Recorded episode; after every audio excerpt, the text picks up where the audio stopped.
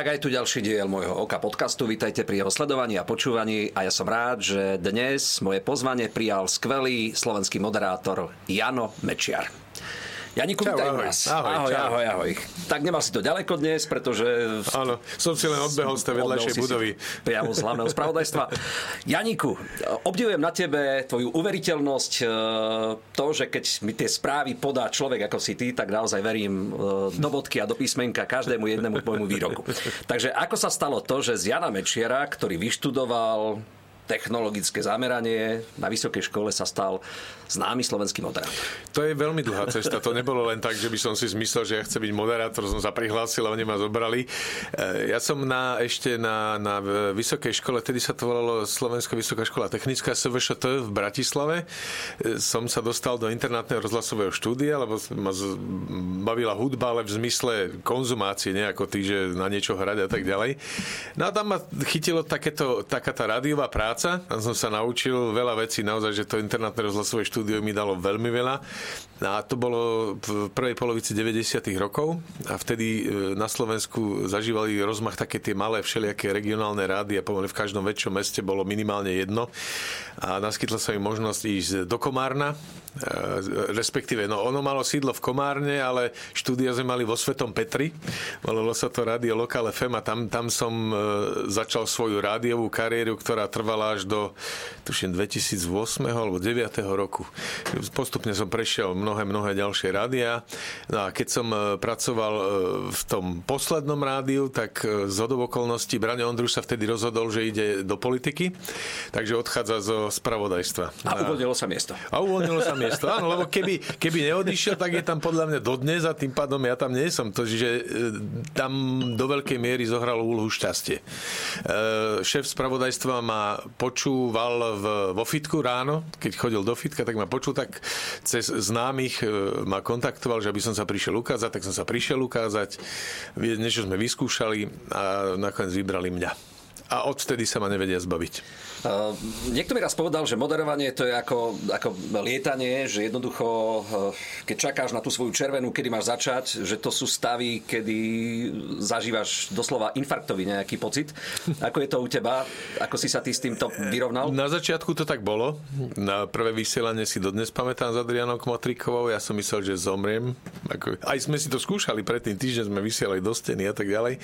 Ale keď už to išlo naozaj, tak ja som mal tak strašidelný stres, že to si neviete predstaviť. Fakt, že pomal, celý týždeň som pri tom trpel, ale postupne si to človek e, e, si na to zvykne, dostane sa do nejakého, nechcem povedať, že stereotypu, ale e, navykne si jednoducho na to, takže dnes už to vôbec tak neberiem. Sú situácie, keď sa tak obzrieš, že tie brepty naozaj stáli za to, že toto bolo niečo pamätné, čo potom kolovalo internetom.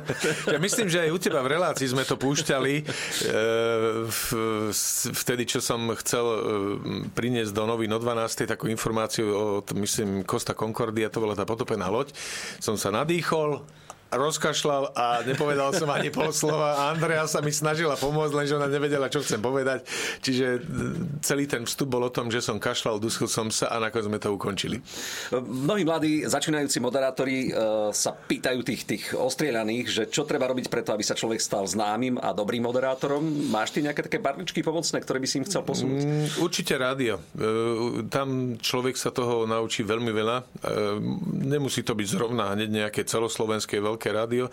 Treba si, mm, aspoň teda ja si myslím, že odkrútiť túto, túto rádiovú časť, lebo to človeku dá naozaj že veľmi veľa takéto... Lebo tam to, to rádio je také voľné. Človek sa musí um, dosť často improvizovať a rozprávať len tak z hlavy a rozprávať a rozprávať, aby sa vyrozprával v tom rádiu a potom sa dá postúpiť trošičku ďalej. Rodákom si z Trnavy, ak teda mám správne informácie. Bojoval si aj s tým takým povestným trnavským akcentom? A... Samozrejme, jasné. Lebo nie, lebo nie je to počuť. Ja som sa musel veľmi zodpovedne naučiť rozprávať po slovensky, lebo ja som vyprával po trnavsky, tak ako sa... Tak, počkaj, nie, tak, jak sa patrí. Hm, Tak jeden politik e, takto vypráva presne. No, no, no. Čiže, čiže toto, bolo, toto bolo naozaj, že e, tre- musel som sa učiť. Čítal som texty sám sebe si nahlas. Chytil som noviny, vtedy ešte boli papierové noviny, ja viem, že sú aj teraz, ale už teda ich menej. A čítal som do, do mŕtva, do kola slovenský text, aj som sa nahrával pri tom, aby som sa počul. A postupne si človek e, osvojí tú spisovnú slovenčinu. No a teraz mi povedz, ako vznikol projekt alebo formát e, vedeckého spektra a technologického spektra Jana Večiara. Vieš čo, toto vzniklo v Rádiu Twist ešte v 99. roku. Ja som od 1. januára 99 tam nastúpil. A išiel som tam z Trnavského rádia Forte, už ani jedno, ani druhé neexistuje. A už v tom rádiu Forte som mal takú, takú hodinovku, že zaujímavosti zo sveta vedy a techniky, vtedy sa to zháňalo takým všelijakým spôsobom, lebo internet to bol absolútne v plienkach, čiže to sa muselo z nejakých časopisov, kníh a tak ďalej. Tam, to bola taká hodinovka, že pesnička, 3 minúty som rozprával, niečo, čo bolo podľa mňa zaujímavé, zase pesnička a tak ďalej. A s tým som prišiel do Twistu, e, vtedy tam bol programový riaditeľ Ľuboš Machaj, dnešný šéf RTVS a e, s ním sme spolu vymysleli, e, ako by som to povedal, stráviteľnejšiu formu toho spektra, že teda nie je takto, že hodinu budeš rozprávať a viesť monológy, ako, koho to bude zaujímať. Tam sme vymysleli tú formu, že to bude každodenná malá rubrika, vtedy to bola tak, taká že trojminútovka a každý deň som dával dokopy. Vtedy už ten internet sa rozbehol, aj e, tam bol lepší prístup k tomu internetu, čiže e, postupne, sa to, postupne to získalo takú, takú formu rozhlasovej e, trojminútovky, kde boli každý deň nejaké zaujímavosti zo sveta vedy a techniky.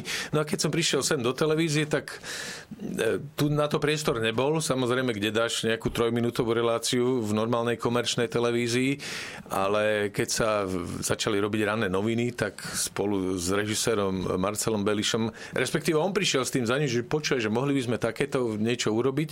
A ja som popremýšľal a tak mohli, ono by sa to dalo. A dá sa to, už to ide, neviem, 5 rokov alebo koľko to ide. No ja som pravidelným no, divákom no, a poslucháčom no, no, tvojich no. technických spektier, keď to poviem. Čo teba zaujalo, povedzme, na tom všetkom vlastne progrese v rámci vedy, techniky, čo si teda mal možnosť nejak odprezentovať v rámci týchto tvojich mini show. Ja dodnes spomínam, ešte, to bolo ešte myslím v tom, v tom rádiu Forte v, tých, v tej prvej polovi, eh, v, v 90 rokoch. Tam som mal takú zaujímavosť, že v Japonsku vyvinuli taký špeciálny optický disk, vtedy boli CD, akože normálna vec ktoré mali kapacitu nejakých 700 MB pri najlepšom a oni tam vymysleli taký disk, že to malo dve vrstvy a dalo sa tam 9 GB zahrať. Neuveriteľná kapacita. Na tú dobu to bolo niečo neuveriteľné a potom sa z toho vykluli DVDčka, ktoré sú dnes už mŕtve samozrejme, ale vtedy to, vtedy to bolo úplne že obrovský pokrok. No. Ty si naozaj uh, osobnosť všestranná. Uh, keď sem tam chodím mám teda do Jojky, tak uh, na chodbe, na, teda v hlavnom správdajstve je tvoja športová obu. nie, nie, počkaj, to počkaj. Matej, to, nie, to nie je moja. Ja som uh, na fotografii pod tým. No tak, ty, a to, tak ja som si myslel, že to je tvoja nie, športová obu. Nie, nie, nie. No, tak to, tú fotografiu, keď videl, keď videl svojho času šéf, tak pozera na tú fotku, že a je pekné, že my zamestnávame zdravotne znevýhodnených. tak ale aby som teda uviedol veci na pravú mieru, ty si, ty si vášnivý bežec, uh, triatlonista, dobre som to povedal. Vieš čo, ja sa neodvážim označiť sa za triatlonistu, minulý rok som dal zo pár triatlonov, tento rok, tento rok mi nevyšiel ani jeden. Nie, že by nebol čas na to, ale nemal som čas si to e, natrénovať. Mm. Lebo tam potrebuješ... E, plávanie je v pohode, to by som dal bez problémov. Aj by som to nejako odkrývkal, čo sa týka behu, ale na bicykel nemám absolútne čas. Pre teba je e, vyslovene beh asi o tom pocite relaxu, dokážeš vypnúť z toho stresu, alebo, alebo sú to aj nejaké potom zdravotné iné benefity, ktoré by si nám teda chcel odporúčať? Tu určite, určite, e, keď e, napríklad, keď bola pandémia, tak tam boli obmedzené možnosti toho pohybu. Ja chodím každý rok pekne, tak ako sa patrí na človeka v pokročilom veku, na, na zdravotné prehliadky, také kontroly. A normálne, keď bolo toho pohybu málo, tak som išiel, išiel som na kontrolu, tak zlý cholesterol, blablabla všetko, všetko možné, čo mohlo byť, bolo zlé. Lebo som sa nehýbal. Mm. Potom som sa začal hýbať, potom sa to rozbehlo a všetko dobré. Čiže ono to naozaj, že má nejaký zmysel, e, ten pohyb. Človek si musí nájsť tú najlepšiu formu, ktorá mu najviac vyhovuje.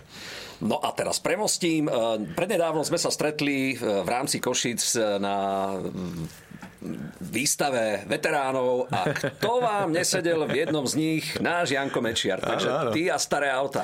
Ja. Ako vznikol tento životný príbeh? Tento životný príbeh sa tiež traduje, datuje, tuším už 20 rokov dozadu. E, tu v Bratislave zorganizovali American Classic Rally sa to volalo. To bolo taká, také stretnutie a jazda e, amerických veteránov. A keďže Twist bol mediálny partner, tak mňa poslali, že choď, budeš tam sa voziť s americkým autom a ako náhle som do toho sadol, tak ma to chytilo za srdce a už nepustilo. No a prezrať čoho si vlastníkom v rámci No, mám, máme jeden Chevrolet Corvette zo 79. roku, to je taký, taký e, cukríček, krásne, nádherné auto, dizajnové, úplne, že úžasné tvary, akorát veľmi zle sa na tom jazdí. To je tak nepohodlné auto, že to naozaj, že možno do mesta zamachrovať a potom ho zase skovať do garáže. A potom máme Oldsmobile Toronado zo 78. roku a to je zase obývačka na kolesách. To je fakt, že... To sú tam, americké autá? Áno, tam sedíš, kreslo, áno, tam sedíš ako, ako v obývačke v, na gauči. Aj si mal možnosť s týmito autami trošku precestovať Európu? Alebo Európu nie, nie. My sa obmedzujeme na slovenské akcie. Nedá sa, nedá sa všetko stíhať, lebo keď je takto, táto veteránska sezóna, tak máš každý víkend pomaly tri akcie, že si musíš vyberať. A mali sme jeden rok taký, že sme sa hnali od jednej do druhej a potom sme boli úplne že vyšťavení z toho, tak sme to trošku obmedzili. Veľmi radi chodíme na východ, na, na tú košickú akciu, kde sme sa stretli do Michaloviec, kde sa robí Zemplín veterinárili, tam nám je najlepšie. Si otcom troch detí. Eh, čo tvoje deti a moderovanie, alebo povedzme, zdedili niečo po svojom otcovi tých všetkých tvojich eh, vlastne aktivít, ktoré máš v živote? Vieš čo, starší syn a dcéra, ktorá je stredná, ani veľmi nie. Z dcery bude policajtka. Už pomaličky končí policajnú akadémiu. Ten starší syn sa vrhol na podnikanie v gastre. Si otvoril svoj vlastný bar. Ale ten najmladší, no najmladší, už má, počkaj, teraz aby som nepovedal nejakú hlúposť, 20, koľko to bude mať, 21 rokov, tuším. Tak dospelý chlap. Áno, dospelý chlap. Tak ten už, ten už e, e, v rámci brigád v kine robí také, že uvádza filmy, e, neviem, pre, pre deti trebárs, alebo sa tam robia také pánske jazdy. Teraz, ako nastúpil na univerzitu, tak sa snaží dostať do rady a tak ďalej. Čiže jeho to asi do istej miery možno aj chytilo trošku. Jano, o tebe viem, že ty si uh, takisto aj uh, vášnivý vyznávač kvalitných filmov, kinemat- kinematografie, takisto veľa čítaš. Tak porad nám všetkým, ktorí možno čítame menej ako ty, čo momentálne letí. Čo momentálne letí? Vieš čo, ale ja čítam také žánre, ktoré že nie sú úplne také, taký ten hlavný prúd. Ja mám rád sci-fi, horory, literatúru faktu, historickú trebárs a tak ďalej. Čiže neviem, či by som, čo by som vedel také, také poradiť, lebo to sú také dosť pochmurné, depresívne veci. U mňa je stálica napríklad eh, Stephen King. On stále, on už napísal, hádam, 50 kníh, minimálne teda desiatky ich vyšli aj v slovenčine, a v češtine a dá sa povedať, že čo napíše, to sa dá čítať jedným dýchom. Hm. Keď sme tu mali nedávno koncert eh, s kapelou Čechomor, tak si teda tak eh, obdivne vzliadal k Karlovi Holasovi a Frantovi Černému. Takže ty a tvoja láska k Čechomoru. Dokonca keď si bol súčasťou našej show Všetko, čo mám rád, tak si spieval. Pamätáš ste ma prinúti, áno, ste ma prinúti. Když jsem nezahynul, když ta vojna byla, také nezahynul, také nezahynu, když už pominul. Ne, ne, nebudem to, nebudem to opakovať. Vtedy som mal, chvala Bohu, teba a Števa za chrbtom, ktorí ste to ťahali. E, no, Čechomor, k tomu som prišiel, keď vydali e, album Promnený v tej e, symfonickej verzii. Eh, ja mám rád takéto trošku pompezné hudobné žánre, nielen eh, to, čo robí Čechomor, treba aj eh, heavy metal so symfonickým orchestrom, to sú absolútne skvelé no, zážitky. Na prvý pohľad nespojiteľné ale, fúzie. Ale, ale to, to fakt, že to stojí za to. No a tam ma to chytilo za srdce a odtedy ich akože priebežne, priebežne sledujem. A aj na koncerty som chodieval ešte, keď dokonca s tým orchestrom hrali v Bratislave. Tú, tú verziu alba, albumu Promnený hrali pekne so symfonickým symfonickým orchestrom. No, Bolo to super. Tak v tom si naozaj veľmi rozumieme, no. pretože aj ja som vášnivým fanúšikom kapely Čechomor a vyslovene tento album je jeden z mojich top obľúbených. Mm-hmm. Čo je pre teba možno takým najväčším relaxom, keď potrebuješ vypnúť po tom všetkom penze informácií, ktoré v hlave máš, po odvysielaní hlavného spravodajstva, potrebuješ relaxovať? Čo je pre teba že úplne že najväčší Víš čo, možno manuálna práca dá sa povedať, že... Tak čo napríklad?